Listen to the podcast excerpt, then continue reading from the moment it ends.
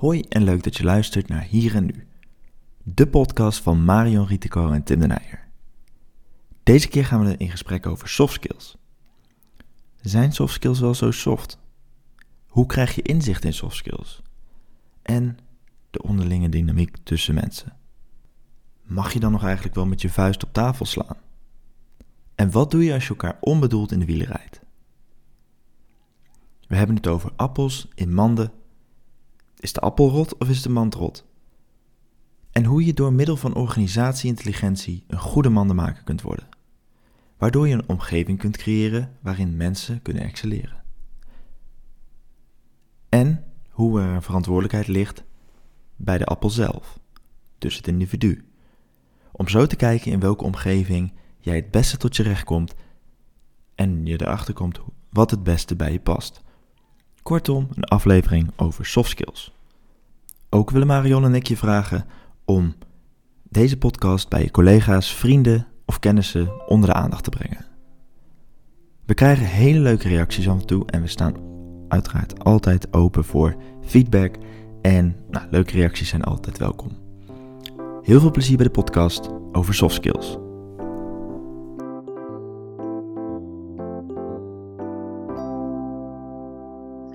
Ja, misschien goed om even in te leiden. We hebben vorige podcast hebben we het over, dus uh, economie, fantoomgroei. Uh, eigenlijk was het een, uh, het, het, ging eigenlijk over, over van alles en nog wat. En we hebben daar, zoals we net al even voor de opname bespraken, al had dat het ons toch aan het denken heeft gezet, toch, toch ook een gevoel heeft gegeven van, nou, dit is, dit is waar we het over willen hebben, dit is waar we het uh, wat, dit past heel goed bij ons en dit is misschien ook wel de vorm van waar we in de podcast uh, gaan doen. En um, toen kwamen we dus van de week even te, te appen en hadden we het over van, oké, okay, waar gaan we het dan over hebben? Zoals het vaak ontstaat van, uh, we, moeten weer, we hebben het gevoel, we moeten opnemen. Maar, en dan bedenken wij, hey, waar gaan we het eigenlijk over hebben? Niet omdat we lui zijn, denk ik, maar meer omdat, we, waar zit inspiratie nu? En ja. ik zei tegen jou van, laten we het over soft skills hebben. En um, ja. Toen zei hij, ja, nou, oké, okay, lijkt me leuk, super. Um, en ik bedacht me net, voordat we gingen opnemen, van ja, ik heb daar best wel een, een helder beeld bij wat ik van soft skills uh, vind, of wat ik, wat ik überhaupt soft skills vind. Um, en okay. ik wilde je eigenlijk in het begin vragen, als ik de ja. term drop soft skills, waar refereer jij dan aan? Want dan weten we ook of we het over hetzelfde hebben of niet. Oké, soft skills zijn voor mij uh, de vaardigheden die je niet meteen kan vastpakken. Um, dus je kan niet meteen zeggen, nou, dat kan je goed timmeren of zo, weet je wel, dat kan je nog, kan je nog uh, bekijken. Maar soft skills gaat over uh, kenmerken, je zou het kunnen noemen onder de noemer emotionele intelligentie, organisatie-intelligentie, uh, weet je, andere vormen van intelligentie die voor de meeste mensen is alsof ze in een black box kijken. Dus dat ze denken van nou, ja, er gaat iets in en er komt iets uit en geen idee. Ja, dus, dus, dus de kern is eigenlijk dat het niet tastbaar is. Ja. Of nou, niet zichtbaar misschien. Voor, ja, niet zichtbaar en, uh, je, en ook uh, moeilijk te beïnvloeden. Dat, dat, die, die mythe, die kleeft eraan. Dus het is moeilijk ja. te beïnvloeden. Uh, het is niet zichtbaar. Het is, uh, ja, het is een beetje random. Ja. En, en um, nou ja, goed, wij zitten in ieder geval in, uh, in, het, in de richting, en we werken veel ook met, met bewustwording en dat soort dingen. Is bewustwording dan ook een soft skill? Bewustwording dat... is inzicht te krijgen in je soft skills. Okay, ja, ja. En hoe je ze kan reguleren, of hoe je er meer regie over krijgt, hoe je, hoe je signalen waar misschien normaal gesproken aan voorbij gaat. Waarvan je denkt, nou, er is maar geen enkel signaal afgegeven dat je daar uh, inzicht in krijgt. Dus dat je eigenlijk ziet dat die soft skills niet zozeer random zijn en ook niet zo onzichtbaar zijn. Uh, maar dat het belangrijk is dat je weet waar je, waar je op kan letten. Oké. Okay. En, en als je dan zou zeggen van. Uh, want ik hoor je net ook iets over, over de black, over een black box zeggen, inderdaad. Maar mm -hmm.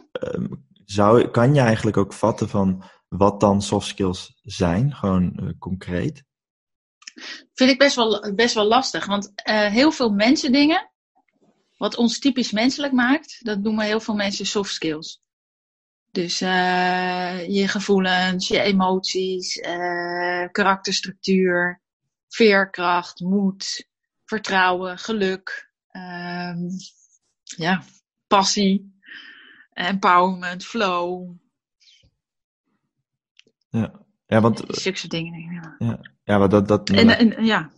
Dat zijn, in ieder, nee, dat zijn in ieder geval ook wel de zaken uh, die ik ook wel onder soft skills schaar. En ik, ik, ik ga ook uh, wel een heel stuk mee in je definitie. Als we hem, kijk, het is ook geen vaste definitie, maar even waar we hem, hoe we hem nu even framen. Alleen uh, waar ik gelijk aan moet denken, is dat voor ons, of in ieder geval voor mensen die, die veel werken met soft skills en, en op, op die richting, is het natuurlijk of natuurlijk, is het denk ik niet zo'n black box, zoals je ook net zegt, nee. juist voor mensen die het niet zien. Ja, het is eigenlijk wel een black box. Oké. En ik gebruik ook bewust de term black box, mm -hmm. omdat als ik zie in een, in een uh, cockpit en in een vliegtuig, kijk, alles wordt gere ge um, recorded in de ja. black box, vastgelegd in de, in de, in de black box. Um, en in die black box, ja, als je weet hoe je die, die black box moet ontcijferen, ja, dan, dan, dan zie je de hele, alles wat er gebeurd is. Ja. Maar als die black box voor jou gewoon een, een nou ja, een, een, een, kist blijft, weet je wel, waarvan die gesloten is, dan denk je ook van ja, ik weet niet zo goed wat ik hiermee moet. Terwijl er heel veel waardevolle informatie in zit op het moment dat je weet hoe je die black box kunt ontcijferen. Als je hem kan lezen, inderdaad. Ja. ja. Ja, want ik, ik zit er zelf, uh, wat ik vraag me inderdaad af van, ik, ik heb de ervaring, ik kan alleen zeggen, ik heb de ervaring van dat in, in het werk wat ik heb gedaan of in business, dat soft skills, um, nou die hebben ook niet voor niets de naam soft skills, die, dat softe wordt vaak gekoppeld aan, aan eigenlijk zwak, toch wel? Ik vind dat dus zelf helemaal niet, maar ik zie dat wel gebeuren. Dat mensen denken, ja, dat is dat, ja, dat, dat is, ja, dat is, dus, of, of zwak of minder serieus. Of, want uh, de hard skills, hè, dat is waar het mm -hmm. om gaat in de business. En um, ja, dat, dat, het softe, uh, ja, dat, uh, dat, dat, dat bestaat. Punt. Nu zie je natuurlijk, en dit, dit zet ik heel zwart-wit neer. Dat, ja, dat ja, ja, ja, ja, ja. En, en ik zie ook wel in, in de zover ik dan kan kijken binnen, binnen de, de maatschappij, zie je natuurlijk wel een verandering.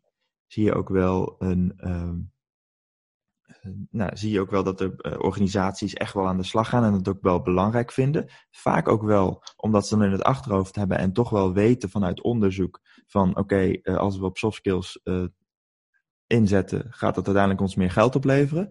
Dat, dat, dat, dat is een ja. stroming. Je hebt, en daar is ook in die zin niks mis mee. Alleen, in mijn, uh, alleen hoe ik het beleef is het wel meer voor... Als je inzet meer op soft skills, ga je uiteindelijk meer geluk creëren bij de mensen, bij de werknemers. En dat leidt uiteindelijk tot betere resultaten. Ik, ik, dat is in die zin een, een, een, ja, dus volgens mij dezelfde kant van de medaille, alleen iets anders uitgelegd.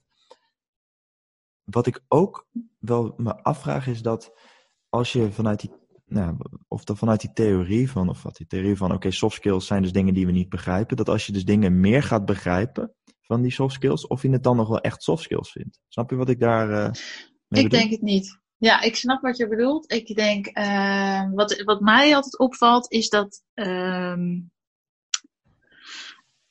juist doordat, doordat we het soft skills noemen, denken we dat we ons er niet in hoeven verdiepen of dat we er niks mee kunnen dat betekent tegelijkertijd ook dat we uh, economie heel erg beperken tot uh, het kosten-batenverhaal. Mm -hmm. dus dus de, de harde cijfers. Uh, om het zo maar even te zeggen. Nou, dan kun je ook nog hele boom over opzetten. Wat we vorige keer hebben gedaan. Van ja, meet je wel wat je wil meten. Maar goed, het geeft in ieder geval een gevoel van. Ja, we meten iets en er komt een resultaat uit. We stoppen er dit in, we halen er dat uit. Um, en ik denk dat je het inderdaad geen soft skills meer gaat noemen op het moment dat je weet hoe je ermee kan werken. En wat me ook altijd opvalt, is als je mensen een klein tipje van de sluier oplicht van de black box, dat iedereen er meteen bovenop springt. Want we vinden het toch eigenlijk wel mega interessant. Ja, en ik denk dat dat. Dus dat, dat, oh, sorry. Maar ik denk dat dat ja? heel erg te maken heeft met. Um, dan heb je dat klassieke uh, kosten-batenverhaal waar veel mensen in zitten. Maar het, het, het brengt toch niet. Uh, het is niet het hele plaatje, want het is volgens mij en nee. en. Hè? Het is en, en dat Ja. verhaal en, en dan de, de soft skills. en ik denk dat het heel erg grappig is dat, dat als mensen dan helemaal vastzitten in dat kosten-batenverhaal en in één keer, wat jij, hoe jij het noemt, een tipje oplichten uit, uit die black box, dat men in één keer een soort verlichting krijgt van, oh ja, Ja, dit, dit is het of zo. Of niet, dit is het, maar dit, dit hebben we ook nodig. En dat daarom ook zo, zo, zo opspringen. Plus dat dat heel erg meer vanuit het menselijke komt. De herkenning komt Mhm. volgens mij eerst vanuit de mens. En ehm, dat is volgens mij, eh, ja, iedereen is mens. Dus iedereen heeft daar op een bepaalde mate, in een bepaalde hoeveelheid, volgens mij wel interesse en, en oren naar. Ja. En dat is Ja. wel. Dat is En dan- ja, en ik denk dat dan ook de taak is van, eh, eh, van ons, maar ook van mensen die daar wat verder in, eh, in zitten, ook om de vertaalslag te maken naar ook weer de dagelijkse realiteit en, de, en het kosten-batenverhaal. Ja. Eh, ja, Ja, terwijl ik Zodat ook wel je- weer met managers heb gesproken, die dan wel meer binnen organisaties werken, die iets meer op de mens zitten. Onder andere Mhm. mijn, mijn, voormalig, eh, mijn voormalig werkgever, maar eh, ook, ook wel binnen andere organisaties waar meer de mens centraal staat. Als je dan met een heel verhaal komt, ook bij, bij die managers, van ja, maar ik moet eens kijken wat het allemaal oplevert. Dan zeggen ze al, dan hebben zij zoiets van vaak van, ja, eh, hou nou maar op met dat. je hoeft me daar niet van te overtuigen. Het gaat, het, het, het, dus het is wel grappig. Je hebt er volgens mij ook wel een, een aantal verschillende stromingen in. Eh, eh, Ja, en het is ook niet alleen wat het je oplevert, want soms kom je dan ook wel een beetje in van die vage termen. Ja, wat Mhm. floreren, geluk. Nou, dat vinden mensen ook wel vaag, geluk. Ja. Ehm, maar als je kijkt in, want ehm, nou, tegenwoordig denk ik dat de meeste mensen wel van overtuigd zijn dat je ook wat menselijke kwaliteiten nodig hebt in je organisatie. Ehm, en ik ik refereer dan eventjes, ik vind het even makkelijk waarom. Dat komt in me op van, eh, dat wordt ook in de donut-economie genoemd, dat we het hebben over mensenrechten. Dus een verklaring van de rechten van de mens. Eh, dat is er bijna door alle mensen ondertekend, weet je wel, door alle landen. Maar toch in de praktijk gaat het wel vaak mis. En ik denk dat dat ook in organisaties zo is, dat ze denken van ja, eh, oh ja, maar dan ga je me daar proberen van overtuigen, maar heb ik al eens geprobeerd. Dat is hartstikke moeilijk. En uh, dan hou ik me eigenlijk van mijn werk af, want uh, ik moet toch eigenlijk uh, dat en dat doen. En, en ik denk dat het dus heel vaak zit in de, in de vertaalslag en het een handen en voeten kunnen geven in de praktijk. Van hoe doe je dat dan? En uiteindelijk dat je kan zien dat het wat oplevert. Want ik denk dat de meeste mensen best wel snappen dat het oplevert. Tegenwoordig. Uh, ik denk dat ze misschien altijd wel hebben begrepen. Maar uh, dat ze dan zien van ja, maar dat gaat heel veel tijd kosten. Of uh, meer die, in die trant ook zitten te kijken.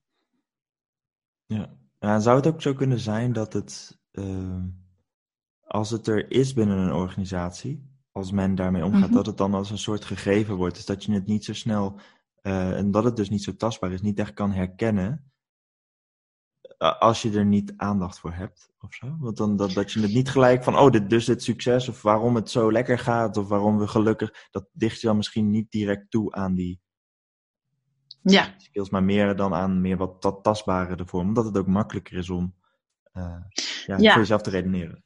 Ja, en ik denk dat wij in de soft skill uh, industrie ook, uh, nou ja, ik vind het ook wel soms een beetje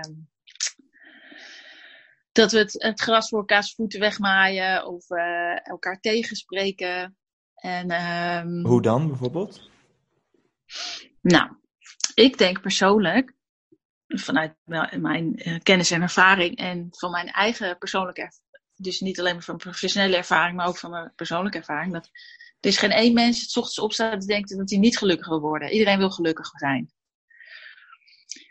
Uh, nou, dan, zeg, dan is het al sinds de oudheid, sinds Aristoteles en zo, hè, dan hebben we al, maken we al verschil tussen het ene soort geluk en het andere soort geluk. Dus het uh, hedonistische en het, snelle geluk en het, nou, het gewoon het gelukzalige of het, uh, nou, wat het ook mogen zijn.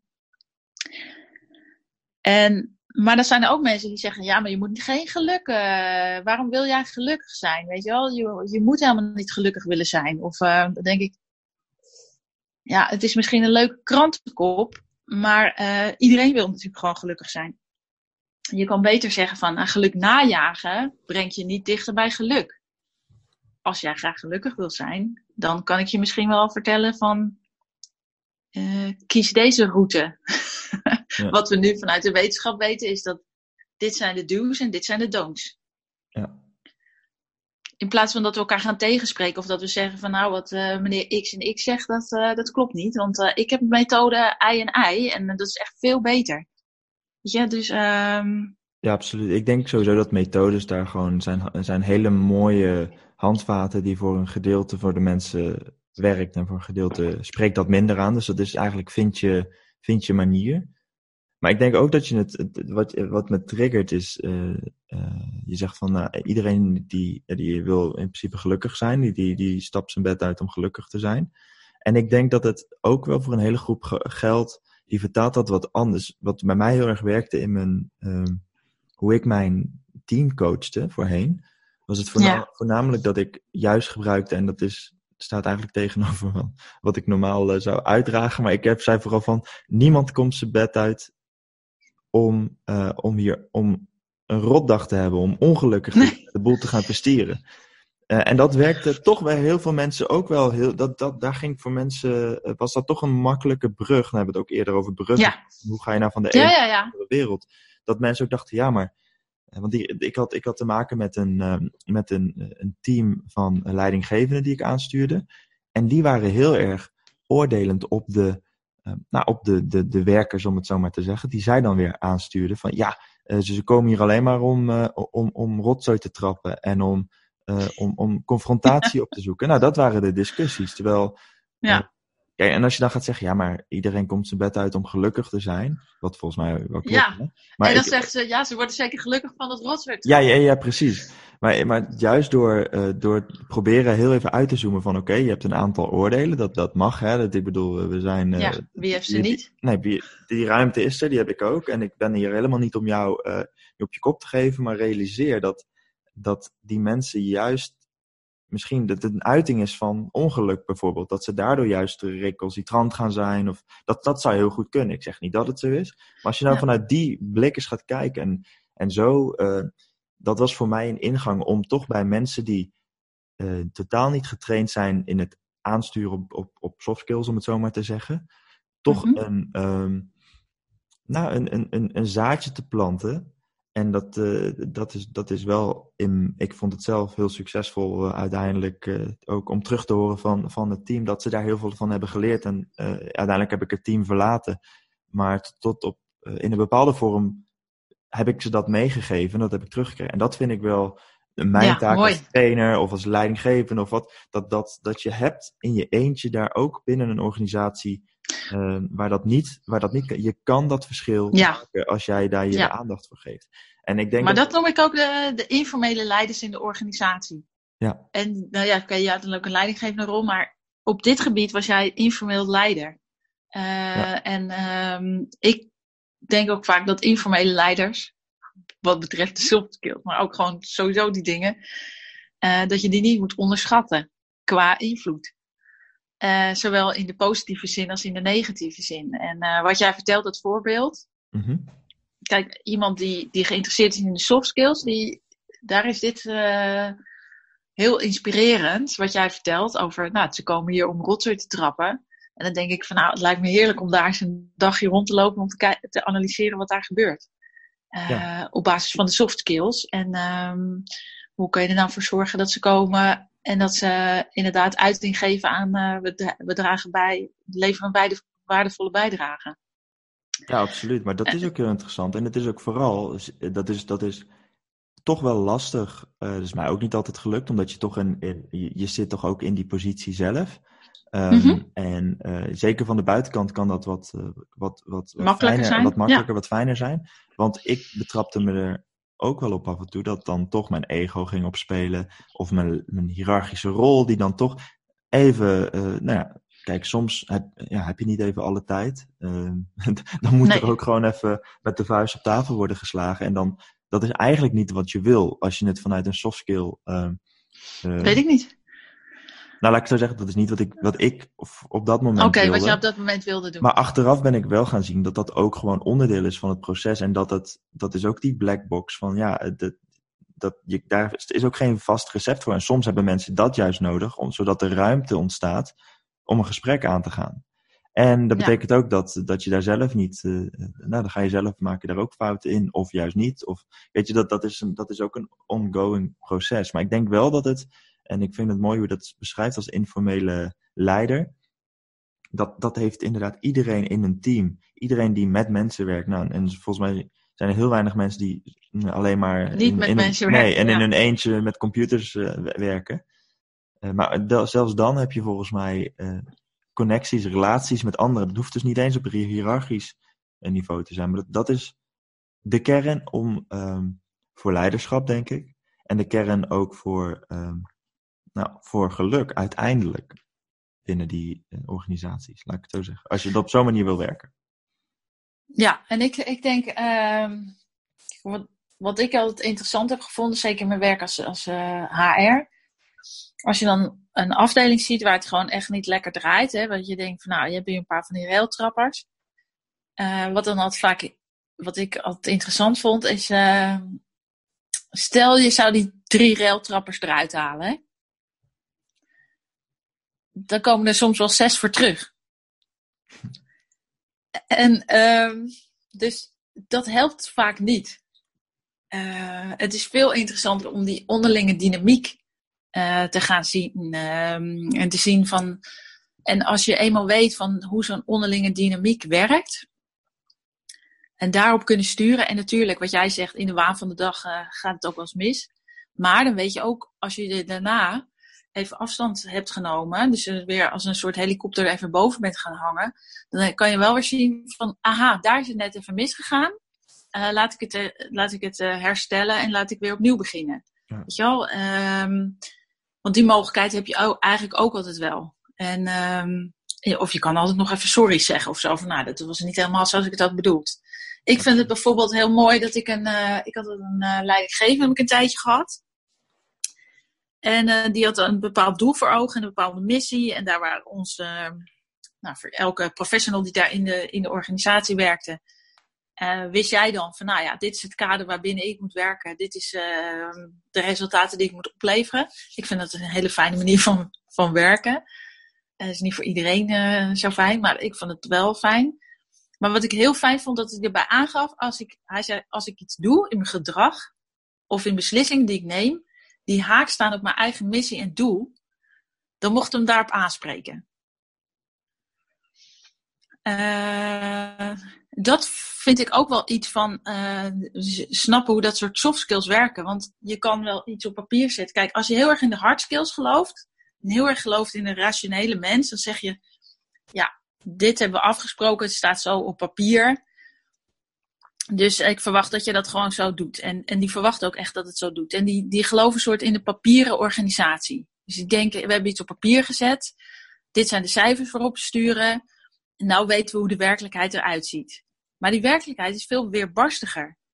En wat er in de werkelijkheid gebeurt, daar heb je eigenlijk volgens mij meer aan je soft skills. De, de, de interactie tussen mensen en de relaties en waarom.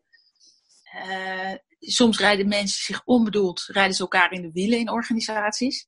En als je dan kijkt hoe dat komt, dan betekent dat um, manager X heeft gezegd, ja, gaan we linksaf. En manager Y zei, ja, gaan we rechtsaf. En die komen elkaar tegen op een kruising. En dan komen ze in een botsing. En um, dat soort dingen kunnen doorzien. En kunnen zien hoe je daarop kan sturen. Zodat het eigenlijk uh, die organisatie meer als een organisme gaan zien ja, dat is wel echt goed inzicht hebben in de soft skills. En uh, ik hoorde laatst een andere term erover van Harvard uh, Business uh, Review. En er stond erbij um, organizational intelligence. Is ook een onderdeel ervan. En dan denk ik, ja, als je misschien als je het zo noemt. maar kijk, het zit er natuurlijk niet alleen in de naam hoor. Maar het gaat er wel om dat, het, dat je wel daar uh, intelligentie op kan opdoen. Dus dat je daar kennis over kan opdoen. En dat je dat kan leren. En dat het uh, niet zomaar um, ja, een soort chaos is die, uh, die nou toevallig maar zo gaat. Ja. ja ik, ik, ik ben het daar uiteraard, of uiteraard, ik ben het daar helemaal mee eens. En ik denk dat het juist interessant is in wat je zegt.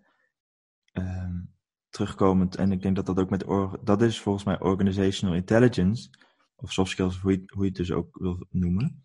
Maar als jij inderdaad, het loopt niet in je team, want je hebt drie railschoppers en je schopt ze eruit en je denkt van, hè, nu is het opgelost. Ja.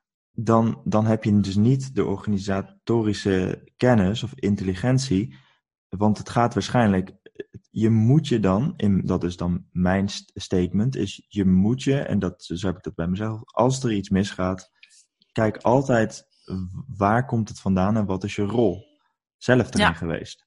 En als jij dan, stel dat je zegt van, nou oké, eh, ik moet er drie mensen uit uh, gooien, want die hebben zich echt misdragen. Maar ik zie wel dat dat is voortgekomen uit een bepaald patroon, een bepaald mechanisme, hoe dus de organisatie in elkaar steekt.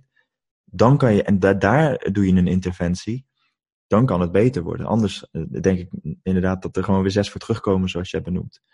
En ja. Dat is ook wel het, en, en volgens mij inderdaad daar, dat, daar inzicht in krijgen, dat is inderdaad uh, soft skills, dat is organisatie, organizational intelligence, hoe je het wil noemen. En volgens mij gaan de soft skills over drie niveaus. Uh, het niveau gaat over de persoon. Hè, want vaak zien we alleen maar bij de persoon het gedrag en dan kijken we niet naar wat, wat speelt er allemaal. Dus er is wat meer uh, bij een persoon te ontdekken dan alleen het gedrag, wat je van de buitenkant ziet. Want dat zie je weer. Maar de soft skills zijn wat veroorzaakt dat gedrag dus persoonlijk. Uh, dan de interactie tussen, tussen twee mensen of tussen een team. En dan nog op organisatieniveau. En um, Philip Zimbardo, die zegt daar wel iets moois over, vind ik. Dat hij zegt van, uh, kijk, als we nu over die railsgroepers hebben, maar dat kan ook in de positieve zin, hè. Soft skills gaat volgens mij over kunnen zien waarom het ene, enerzijds misgaat. En kunnen zien hoe, wat je graag zou willen, hoe je dat kan bereiken met de mensen met wie je samenwerkt. En uh, Simbardo die zegt bijvoorbeeld van, nou ja, vaak kijken we, naar de, uh, dan zien we naar, kijken we naar de mand en dan zien we een paar rotte appels. Dus die drie railschoppers. We kijken dan niet zozeer naar de mand. Hè, van welke context uh, brengt dit gedrag naar boven? Zijn het inderdaad rotte appels? Of komt het door de, door de omstandigheden dat deze gedragingen naar boven komen? Dat is wel een belangrijk onderscheid wat je zou moeten kunnen maken. Ja, dus is de appel rot of is de mand rot? Dat is dus eigenlijk de, de, de hoofdvraag. Ja. Okay. En dan zegt hij, organisatieintelligentie gaat over de mandenmakers. Dus maak jij per ongeluk een rotte mand of een een gezonde man. Een mand waar de appels gezond in kunnen zijn. Of, een, weet je wel, of, of lang goed blijven. Of nou, hoe je het ook wil noemen. Um, en, en daarin inzicht krijgen. Al, ten eerste al, al te zien van is het echt een rotte appel of waarom gedraagt hij zich zo? Ten tweede is, komt het door de context. En ten, ten derde van wat is de invloed die ik daar als leidinggevende op heb? Of hoe, hoe creëer je nou een gezonde werkomgeving? Ik denk dat dat het, het gebied is van de soft skills. Ja. En ik denk als we het zo gaan benoemen, dat mensen toch wel eerder geneigd zijn om te zeggen van, goh, maar dat, ja, ik kan me niet voorstellen dat je dat niet interessant vindt als organisatie. Nee, dat lijkt me ook. Maar dat, dat zit dus eigenlijk in dus ook hoe, wat is je cultuur van je organisatie? Wat, is je, wat zijn je ja. waarden? Wat zijn je normen? In, in, die, in die zin, dat zijn eigenlijk de mandenmakers. Ja, natuurlijk gewoon de, je kan het heel hiërarchisch zien, maar het is ook, volgens mij gaat het ook veel meer daarom van, als jij een, uh, als jij inderdaad een, een, systeem hebt waarin je dus, nou ja, je, je ziet, oh die mand is, is, is, is, rot, ik zet er een nieuwe mand neer. Maar het systeem is zo dat dat in de, de normen en waarden gaat van de organisatie en dat is, maakt nog steeds een, een rotte mand. Of een, ja. dan, dan kom je dus het, hetzelfde steeds tegen. Dat is eigenlijk wat je, wat je ja. Nou kijk, als je bijvoorbeeld kijkt, hè, je kan, laten we even, even heel simpel gezegd, twee, twee typen mannen hebben. Het is er volgens mij alleen dat je ze niet uh, ja, per, ongeluk moet gaan verwarren. De ene mand is, je doet uh, heel uh, simplistisch werk. Je staat achter de lopende band. Je doet de hele dag hetzelfde. Er is geen enkele variatie is er mogelijk. Dus, en wat dan een heel goed systeem is, bijvoorbeeld als je zegt van nou, we gaan mensen belonen. En als ze heel goed dat, dat repeterende werk doen, dan geven ze wat extra geld. Nou, dan, dan maak je een gezonde mand. Of voor, voor dat type product, voor dat type dienstverlening. op het moment dat je dat doorvoert in een organisatie waarbij je zegt van ja, maar wij vragen aan mensen om creatief te zijn, we vragen aan mensen om uh, zelf na te denken en zo, werkt het averechts als je ze beloningen gaat geven voor bepaalde dingen. Dus het is heel belangrijk, denk ik, dat uh, het type organisatie wat je bouwt, of de, nou ja, laten we die mand uh, nemen, dat die past bij de producten en de dienstverlening die jij levert. Um, en daarin kan je best wel veel fouten maken. En heb je zelf ook best wel de invloed om het goed te doen. Ja. En, en ik denk dat wij heel veel mythes hebben. En ik wou, wou bijna zeggen, en zeker in Nederland, nou het zal overal zo zijn, maar laat ik het zo zeggen, wij in Nederland zijn toch wel erg van de Calvinistische inslag. En toch eigenlijk stiekem toch wel een beetje van dat de mens van nature misschien niet zo goed is. Hè? En wat ik heel vaak zie is in, da daardoor in organisaties dat, of, of bij wetenschap, dat je bijvoorbeeld kijkt. Gisteren ging ik bijvoorbeeld het, um, iets opzoeken over oxytocine. Dat is een stresshormoon, waardoor je van stress kan herstellen. En hoe maak je dat aan? Is in verbinding met elkaar. Dus als wij samen een mooi gesprek hebben, maken we al een stukje oxytocine aan. Als wij voor elkaar zorgen, maken we oxytocine aan het mooie van oxytocine is dat als dus wij van tevoren heel gestrest zijn geweest, of we hebben last van, uh, we hebben nog uh, lichamelijke of mentale ehm, schade opgelopen van stress uit het verleden, kunnen we dat mee helen. Dus dan, worden, dan herstellen we van, ook van de stress die we al eerder hebben opgelopen. Maar als je in Nederland opzoekt wat oxytocine doet, dan staat er: oxytocine is een knuffelhormoon tussen moeder en kind en daardoor kan een vrouw borstvoeding geven. Maar pas op, want te veel oxytocine is heel erg schadelijk. Je gaat te veel mensen vertrouwen. Okay. En dan denk ik, ja jongens, kom op hé. Dit is gewoon echt wel vanuit een bepaald blikveld geschreven. En terwijl als je um, oxytocine opzoekt en je kijkt dat wereldwijd, wat daarover bekend is, dan zit het meer in het verhaal wat ik zeg. Dus er zijn heel veel mythes, ook over empathie, dat je te veel empathie zou kunnen hebben. Of weet je, alles wat met, met een stukje, ja, dat stukje menselijkheid, daar, daar zitten toch wel veel mythes op. En omdat ik denk dat omdat wij allemaal mensen zijn, denken we dat, zoals wij een mens beschouwen, dat wij heus wel weten hoe een mens is, want wij zijn tenslotte zelf ook mens. Dus, weet je, dus dan, ja, waarvoor moet je informatie hebben over soft skills? Je bent toch zelf ook een mens? En we, we zien, kijk, het is ook vaak dat we niet zien wat we niet zien. Uh, dus ik denk dat het aan ons is ook om mensen te informeren. Dus mensen die er wel wat meer van weten, informeer mensen gewoon goed over. En val elkaar niet af daarin, weet je wel. Ga niet zeggen van, uh, ja, wat Pietje Puk zegt, nou, dat slaat echt helemaal nergens op. Terwijl je eigenlijk hetzelfde zegt, maar dan in andere woorden. Kijk, als je echt vindt dat het onzin is, of een mythe is, mag je dat van mij natuurlijk uiteraard gewoon uitspreken en informeer mensen daarover. En, en, en, en, en deel het vooral, zodat andere mensen je daarop kunnen wijzen als jij daarin fout zit. Maar in zekere zin zeg jij dat ook natuurlijk over die mythe van oxy. Uh, ja, oxytocine. Ja. ja. Daar zeg je ook Of over geluk, ja. Mm Ja, als je bijvoorbeeld kijkt bij geluk, dat de koning dan gaat zeggen: Nou jongens, we moeten niet allemaal denken dat geluk alles is. nou, zo zei hij het niet letterlijk, maar ik weet niet meer precies hoe hij het noemde. Dan denk ik: Ja, joh, dit kan gewoon niet. Interessant.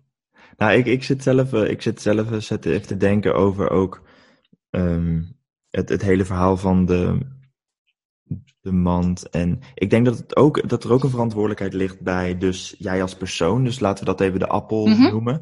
Ja, Ehm, ja zeker. Want ja, je kan dus als appel in een verkeerde mand zitten. En verkeerd is, is verkeerd, is dan een oordeel eh, wat, waarmee ik bedoel van Ja, ja. in, in een. In een eh, eh, Ja, laten laten we zeggen, je zit in een corrupte organisatie of eh, je ziet dat iets misgaat. Er gaat iets verkeerd in die organisatie en je denkt van nou, volgens mij iedereen zegt dat we linksaf moeten. Maar dat is echt totaal verkeerd en ik vind dat we rechts moeten bijvoorbeeld. Ja, ja, nee, dat, dat is een voorbeeld. Maar dan ga je er in die zin al. eh, nou, dan heb je het over verkeerd of corrupt. Maar ik denk zelfs dat het, het verschil tussen een. eh, je geeft net het voorbeeld van een mand waarin je eh, repeterend werk. of een mand waarin je Oh, meer ja, ja, creatief werk ja. doet. Ik denk, ik, Ja. ik zelf. eh, zou doodongelukkig worden als ik alleen maar repeterend werk zou moeten doen. En ik Ja. zou eigenlijk ook wel doodongelukkig worden als ik alleen maar creatief... Voor mij zit het er een beetje tussenin, maar daarom is het ook wel Mhm. lastig om, om, eh, om, om nu te kijken van oké, wat, wat past nou bij mij? Dat is, een, dat is wel een lang proces. Ja. Maar dat is wel een, eh, waar je verantwoordelijkheid zelf ook ligt. En dat vergeten mensen volgens mij ook vaak. Dat, het, dat ze dus in een, eh, mand komen te zitten. Eh, waar ze eigenlijk Maar, ja. passen. Omdat ze, niet omdat het, de organisatie verkeerd is. Maar gewoon omdat dat niet bij hen als persoon past. In ieder geval niet op dit moment.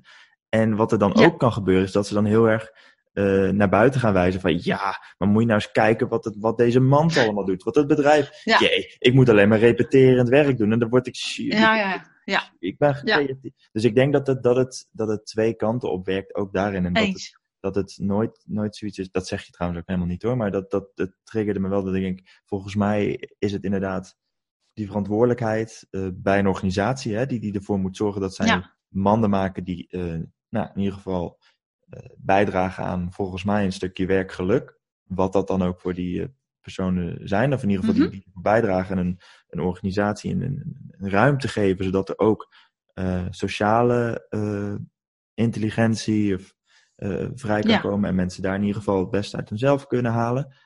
Ehm, en dan tegelijkertijd eh, bij, de, bij de, de, de persoon zelf, die, ehm, die natuurlijk ook een verantwoordelijkheid heeft. En ook in, in elke mand, als we het daar dan toch eh, eh, even over hebben vandaag, daar zitten leuke dingen en minder leuke dingen. Dingen die beter passen bij jou en minder leuk, maar daar wel een bepaalde verantwoordelijkheid in hebben. En als dat niet bij jou past, ja, dan moet je zelf een keuze maken. Dan kan je, of je kan blijven zitten, maar dan zou je uiteindelijk, denk ik, doodongelukkig worden op de lange termijn. Zeker. Nou, ik, ik heb een tijd als recruiter gewerkt. En dat was in de tijd dat er eigenlijk meer banen waren dan, eh, dan mensen voor die banen. En eh, toen deed ik eh, HBO'ers en academici, ging ik bemiddelen. Mhm. Maar toen zei iedereen, hoe kan jij nou werk hebben? Want er zijn genoeg banen. Waarom komen mensen dan bij jou?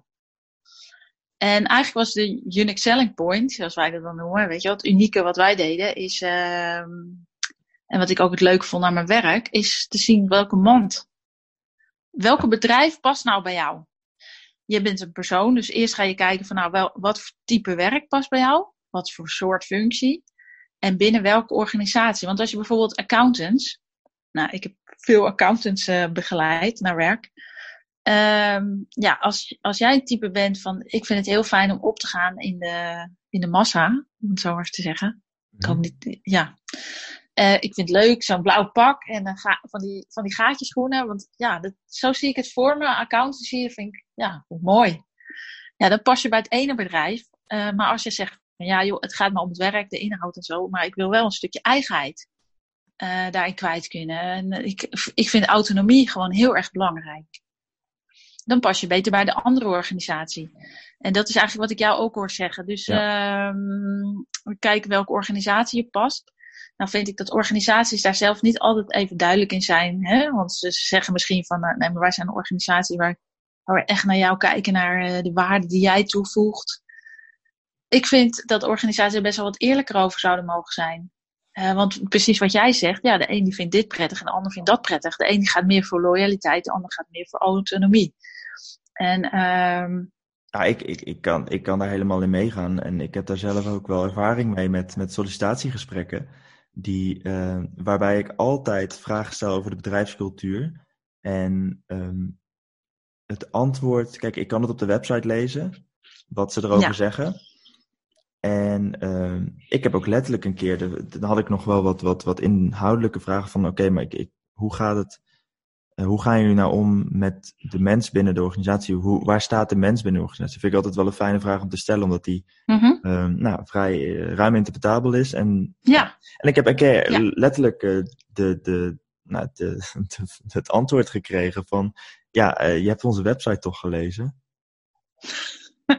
Ja, dus eigenlijk weten ze het zelf ook niet. Nee, nee, nee. Maar, dus, maar, dat is even kort door de bocht. Ja, en ik, ik was toen nog niet zo ver, want dat, toen, dat was echt op zoek naar mijn eerste baan.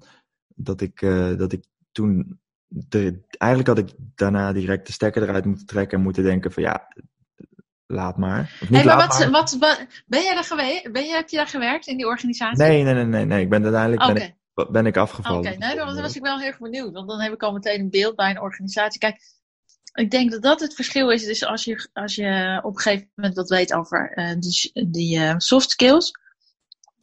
Als ik een uh, bedrijf zou analyseren, het voor de bedrijfskunde ook gedaan, misschien jij zelf ook wel. Dan lees je van die jaarrapportages door. En inderdaad zo'n website. En dan, dan, lees je een aantal informatie over een bedrijf. En dan ga je bedenken van, oké, hoe staan die er financieel voor? hoe is hun financiële toekomst? Nou, zo op die manier. En voor mijn gevoel, hoe de financiële toekomst is, heeft heel veel met soft skills te maken. Hoe het nu is, dat heeft met harde cijfers te maken. Maar hoe, hoe een toekomst gaat verlopen en of, ze, of, ze, of het duurzaam is, heeft ook heel veel met de soft skills te maken, in mijn optiek. Ja. Dus ik ging uh, dat bedrijf ging ik analyseren naar aanleiding van de jaarrapportages en de plannen die ze maakten. En gewoon het idee wat ik kreeg bij de, bij de website. En ook over hoe consequent zijn ze in hun uh, communicatie. Staat op de website heel anders dan in de rapportage. En nou, goed zo, zulke soort dingen. Vacatures gekeken. Van, mm, het geeft me ook altijd wel een indicatie wat voor soort vacatures zo'n bedrijf open heeft staan. En dan heb ik ook een beeld van een bedrijf. En toen had ik het geluk dat ik bij dat bedrijf een training ging geven. En ik had er een bepaald beeld van, naar aanleiding van de, van de rapportages en zo. Toen dacht ik van nou, ik ben benieuwd uh, hoe lang dit bedrijf uh, het vol gaat houden met de eerste hobbel in de rood. Ja, weet je wel, de eerste uh, crisisje. Van buitenaf of van binnenuit. Dan wordt het misschien best wel lastig. En ik vond ze ook niet consequent in hun uitingen. Bijvoorbeeld op de website. Ze gebruikten andere woorden en zo. En het hoeft niet per se wat te betekenen. Hè? Want het kan ook zijn, iemand anders heeft de website gemaakt. En iemand anders maakte de jaarrapportage. Maar er gingen een aantal waarschuwingssignalen kreeg ik over de, de, hoe het zou met de organisatie zou gaan. En toen ik daar ehm, mocht rondlopen voor bepaalde trainingen, toen zag ik toch wel van ja, inderdaad, ze zijn het. Het is niet consequent, ze weten eigenlijk zelf niet welke kant ze op willen. Uh, nou ja, dat je dan in de praktijk ook bepaalde dingen ziet. En ik denk dat dat wel heel belangrijk is. Dus dat je niet alle aannames doet op wat je op papier ziet of wat je op een website ziet. Maar ook net wat jij zegt in zo'n gesprek, één op één. Je bent in een sollicitatiegesprek. zou heel fijn zijn als we wat over de cultuur hadden gezegd. Uh, in ieder geval je vragen hadden serieus hadden genomen. Ja. En, uh, maar het, het, is ook belangrijk om, om op onderzoek uit te gaan. Want ik denk wat wij uh, tegenwoordig te veel doen, is dat we denken van we hebben iets op papier gelezen, dus dan is het zo. Of we hebben de cijfers gezien, dus dan is het zo. En dat we meer in de uh, werkelijkheid die op papier staat geloven, dan als we ergens door een organisatie heen lopen. Dus in de werkelijkheid zijn. Daar ben ik daarop inhakend. Dat, daar ben ik het mee eens, maar daarop inhakend ook. Ik denk dat nu de vraag die ik nu zou stellen veel meer gaat over van. Oh, maar wat zijn dan de. goed, als stel dat ze een antwoord geeft, nou, dit zijn onze waarden en, en zo, zo gaan we met de mensen om. En, en, en dat ik juist heel graag zou willen horen, oké, maar en, en lukt dat een beetje? Waar, waar, wat zijn de pijnpunten, weet je wel? Van, uh, want ik kan gewoon niet geloven dat dat alleen maar altijd heel goed gaat. Dus als er dan wordt gezegd, nee, dat gaat fantastisch, want dat doen we dan zo. Met je, kijk, dan, dus, dus zo probeer ik dan... Dan weet je wel dat het niet waar is. Nee, maar dan probeer ik een beetje een, een, een smaakje van te krijgen van, uh, van uh, ja, toch, want dat is de manier op dat moment om een beetje te kijken van, oké, okay, hoe zit dat in de praktijk? Want de enige manier is om het te ervaren natuurlijk. Um, ja. Maar dat, uh, dat, dat, en, dat vind ik wel interessant. En wat ook zo is, kijk, uh, toen ik als recruiter heb ik er trouwens best wel veel van geleerd. Want dan vroeg ik altijd mensen, wat zijn je positieve eigenschappen en je negatieve eigenschappen? En dan zei iedereen altijd, ja, maar ja, iedereen kan dat natuurlijk gewoon wel zeggen. Ja, tuurlijk, kan iedereen gewoon zeggen. Maar op het moment dat je het dan zegt en je kan er voorbeelden van noemen, van nou ja, ik zie flexibiliteit, ik ben heel flexibel. En dan vraag je bijvoorbeeld een voorbeeld en dan zegt iemand van, nou ja, als jij, uh, als ik om zeven heb afgesproken en je vraagt om vijf voor zeven te komen, dan kom ik gewoon om vijf voor zeven. Oké, okay.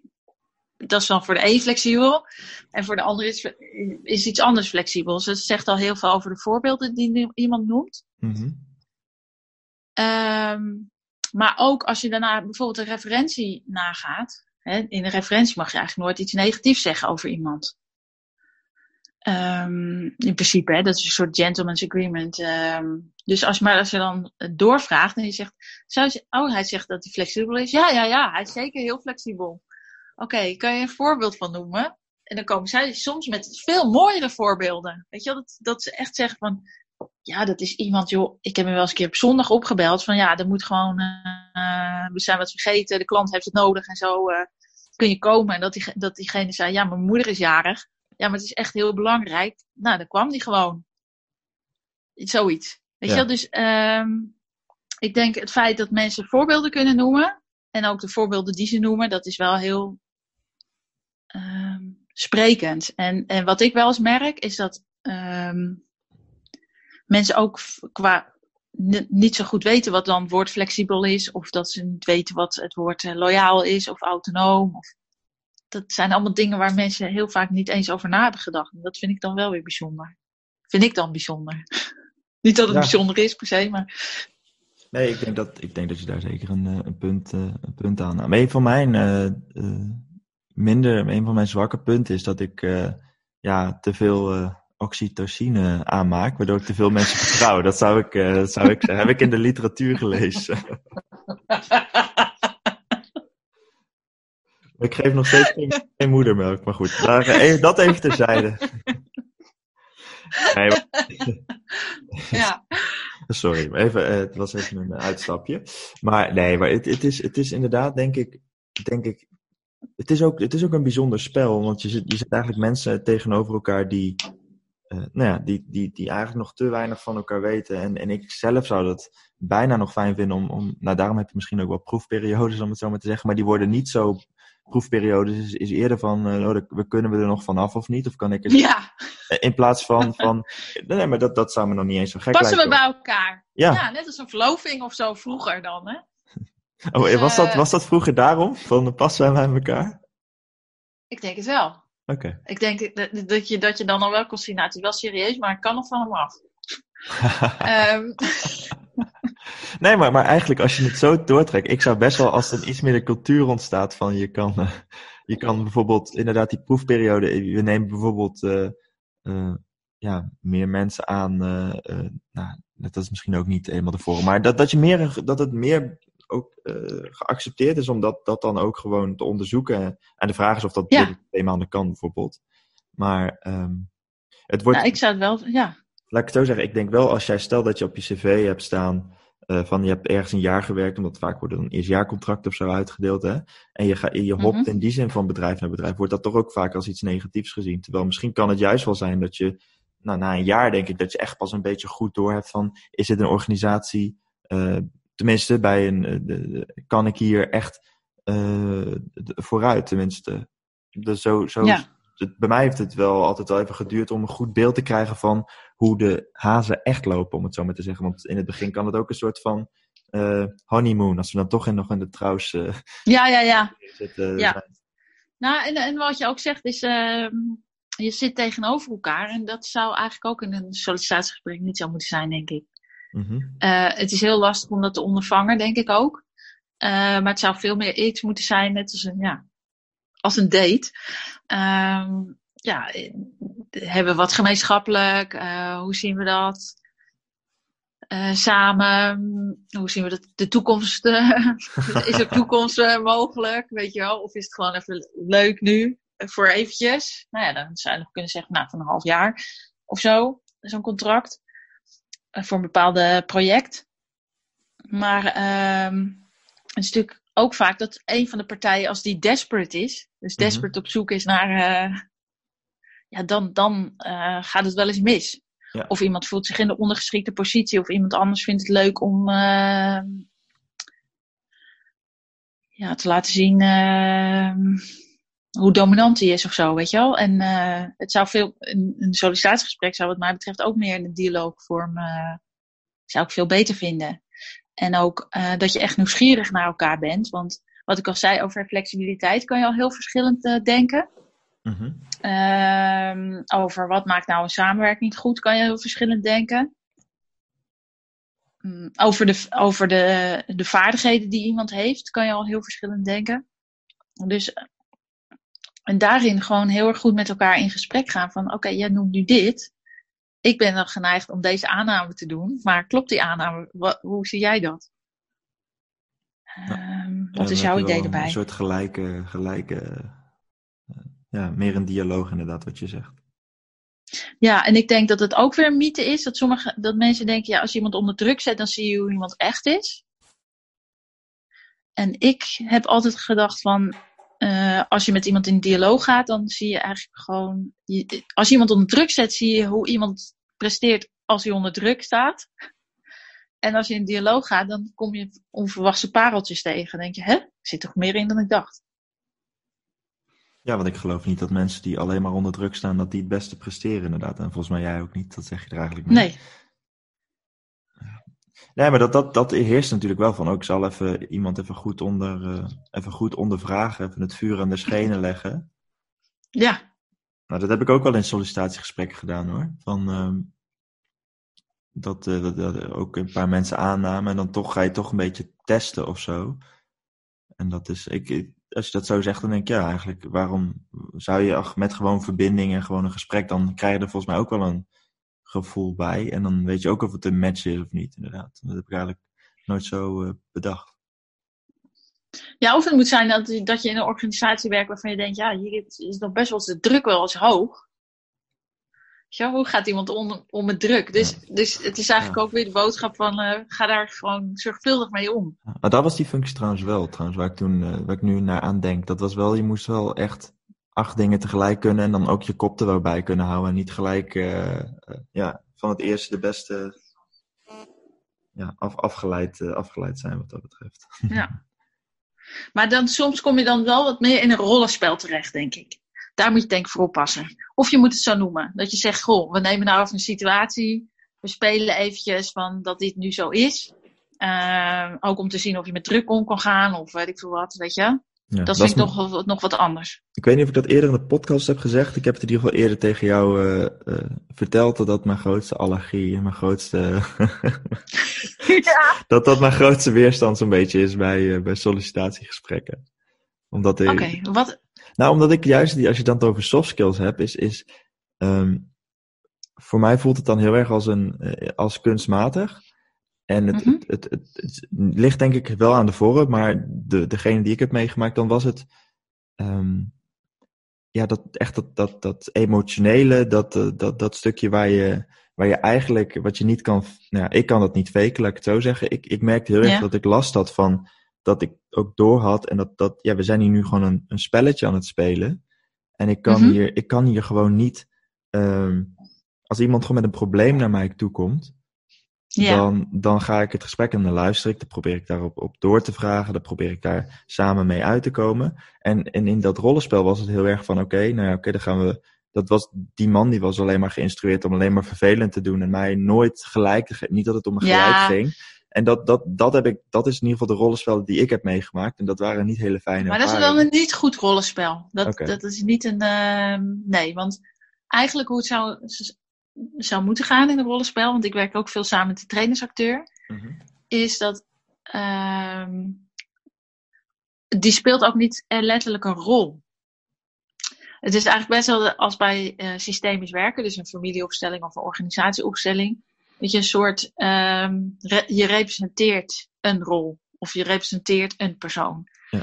En um, eigenlijk zou het zo moeten gaan, dat, dat op het moment dat jij dan denkt van, uh, uh, nou, je hebt me heel goed, goed daarop je hebt daar heel goed op gereageerd. Dat uh, die persoon daar ook in meegaat. Dat die ook gewoon zegt nou, ja, inderdaad, je hebt me overtuigd.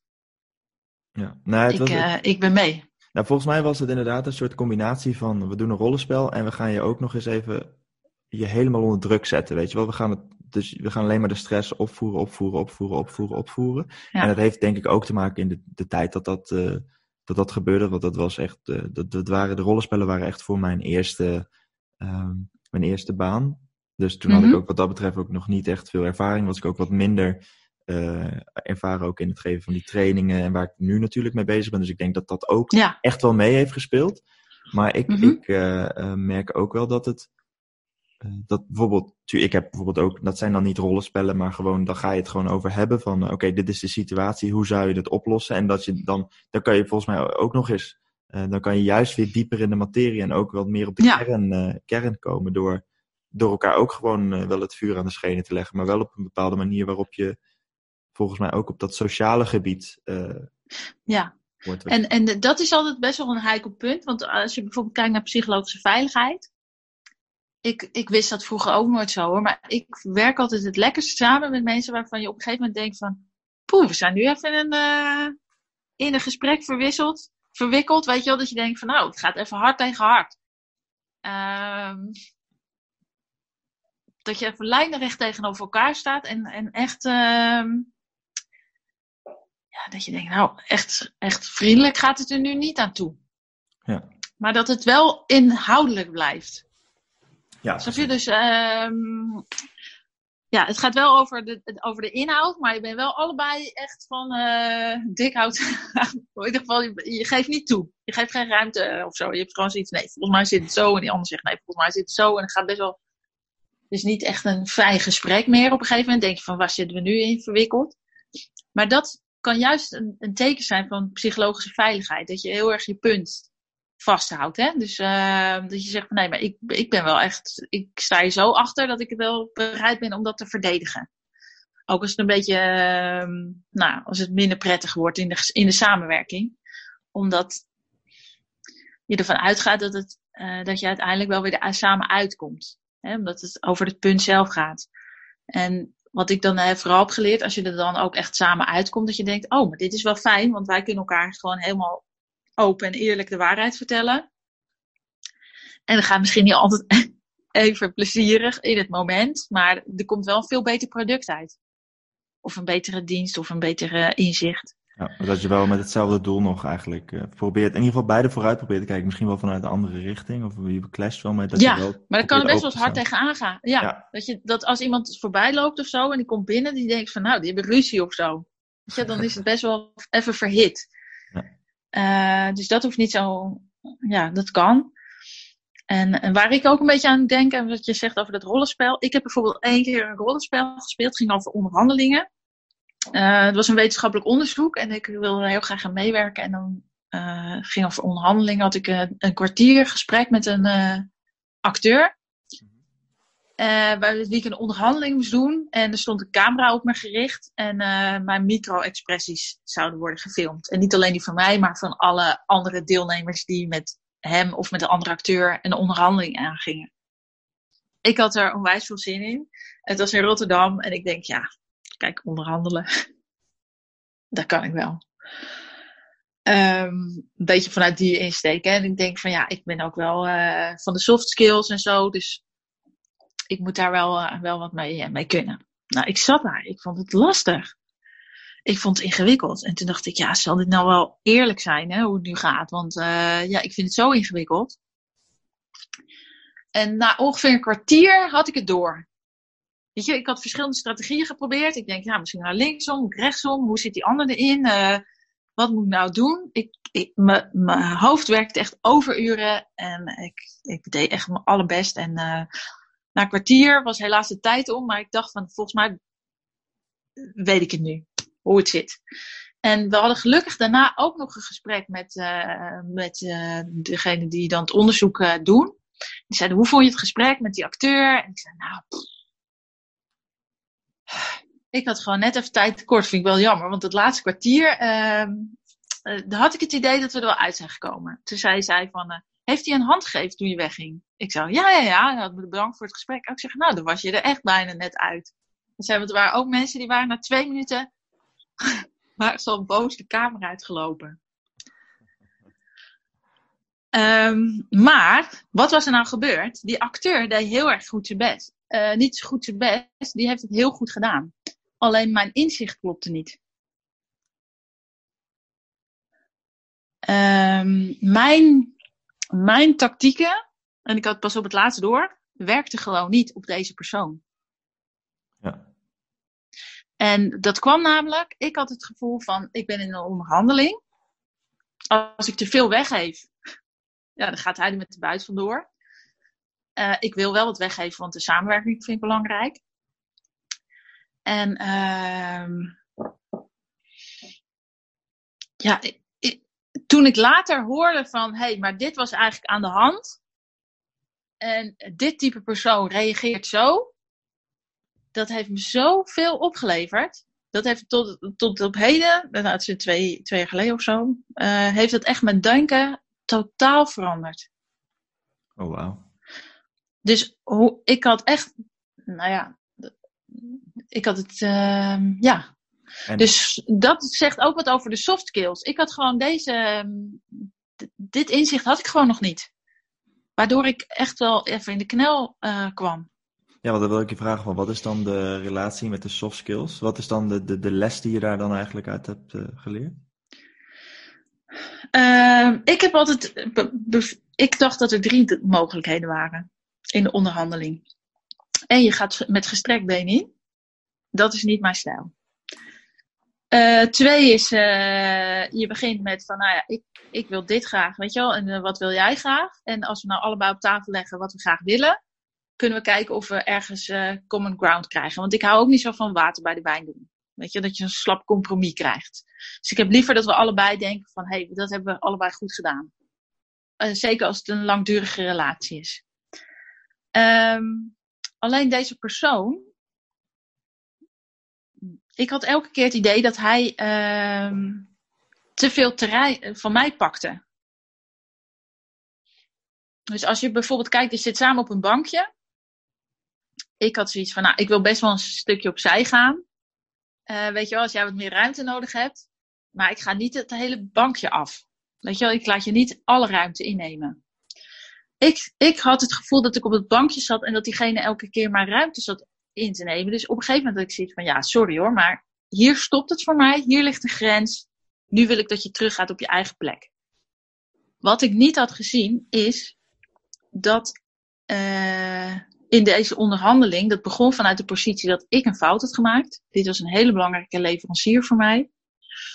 Ik had wel sorry gezegd, maar ik wilde niet te veel sorry zeggen, omdat het mijn aanname was uh, dat ik dan te veel water bij de wijn zou moeten doen in de onderhandeling.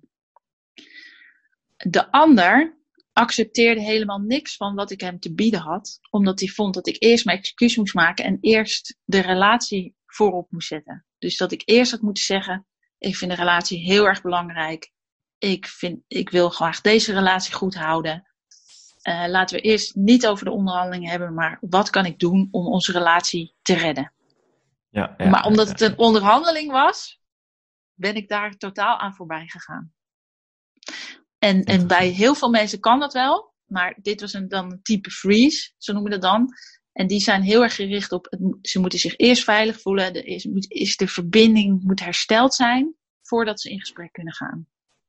En, oh, dat is interessant. En waarschijnlijk ook dat het um, daarna uh, de, waarschijnlijk niet eens ten koste gaat van, van jouw nee, waar je nee. naartoe. Waarschijnlijk had hij alleen maar meer willen toegeven. Dus, uh, ja, ja. Dat is mooi.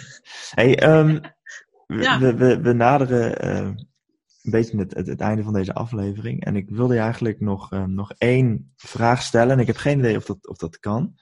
Ja. Nou, de vraag stellen kan wel. Maar als jij één soft skill zou mogen kiezen, wat zou dat dan zijn? Oeh. Weet je, voelt een beetje als Kill Your Darling. Absoluut.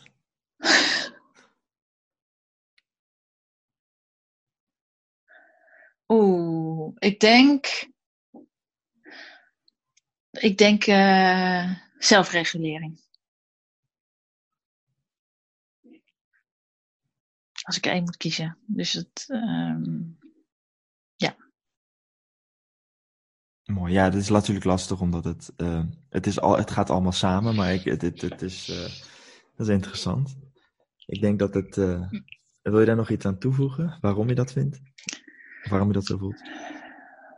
Ik denk dat zelfregulering heel veel te maken heeft met regie en met zelfvertrouwen. Dus je weet dat je zelf invloed hebt op je pieken en dalen en je stressniveau en je ontspanning of je flow. Dat het makkelijker is om uitdagingen aan te gaan en, en met andere mensen in gesprek te gaan. Mooi. Mooi. Ja, en jij?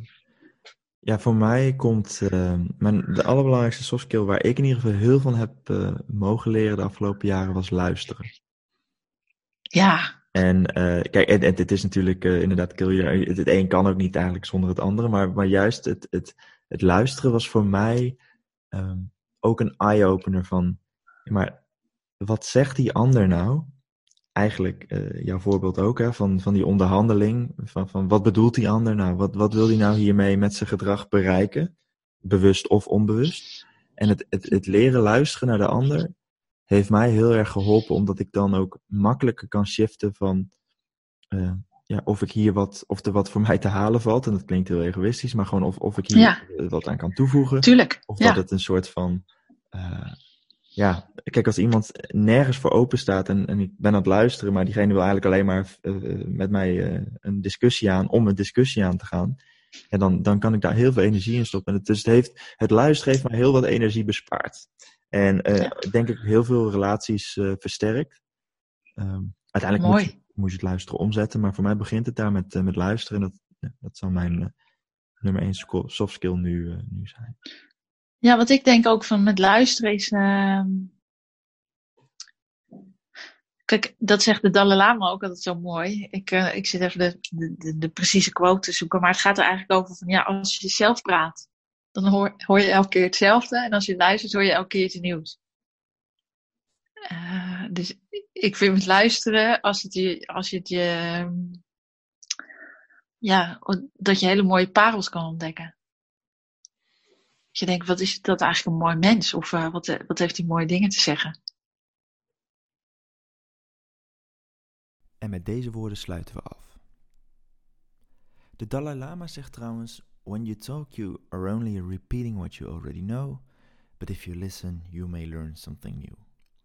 En dat vind ik zelf een hele mooie les en heel mooi dat Marion dat naar voren bracht, want er zit een enorme kern van waarheid in. Wij willen je in ieder geval heel erg bedanken voor het luisteren naar deze aflevering over soft skills, waarin we het hebben gehad over appels en manden waarin de appels rot worden en hoe je leert eh, dit in een goede werkomgeving te creëren. Waarin Tim Marion laat kiezen tussen haar favoriete soft skills. Ook hoe Tim vertelt dat hij te veel oxytocine aanmaakt. En waarin Marion bekent dat zij geen water bij de wijn wil doen. Hoe een trainingsacteur het bloed onder je nagels kan halen binnen twee minuten en stampvoetend de kamer uitloopt. Hoe, hoe je dit jouw denken totaal kan laten veranderen. Hartelijk dank dus voor het luisteren en graag tot de volgende keer bij de volgende aflevering van de podcast Hier en Nu.